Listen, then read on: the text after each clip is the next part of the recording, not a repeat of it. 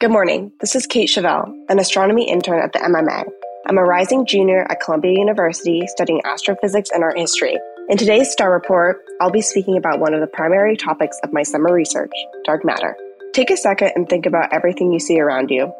If you're on the road right now, think about your steering wheel, the road in front of you, the cars that may be passing you by. Now, try to recall everything you've ever seen in your life every place you've ever been, every person you've ever met, all these visible things, all the stars, planets, galaxies, dust, and gas, are only 5% of the total matter in our universe. The other 95% of our universe is made up of two things dark matter and dark energy. Today, I will focus on discussing one of these components, dark matter. Dark matter doesn't interact with light, hence its name. And this key characteristic of dark matter, unfortunately, makes it impossible to observe directly. So, how do we know it's there? Importantly, dark matter does have gravity, one of the ways we can see its presence is through disparities in mass calculations.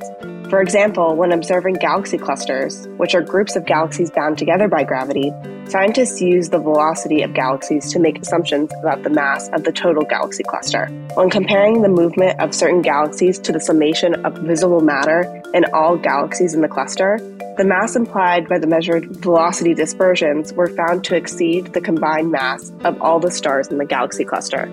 This suggested that there was more matter present that the scientists couldn't see. We know relatively little about what dark matter could be. However, scientists at CERN in Switzerland believe that dark matter contains supersymmetric particles, which are partners to particles that we already know.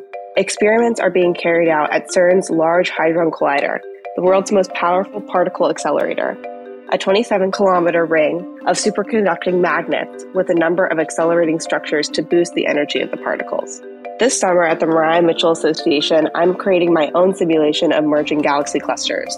Through modeling astronomical objects and their interactions with dark matter using a supercomputer, we can get a better sense of how dark matter behaves and get closer to understanding what it is. If you're interested in learning more, please come out to an open night at Loines Observatory every Monday and Wednesday evening, weather permitting. Our next open night is tonight, July 11th at 9 p.m. Reservations may be made online at www.mariamitchell.org.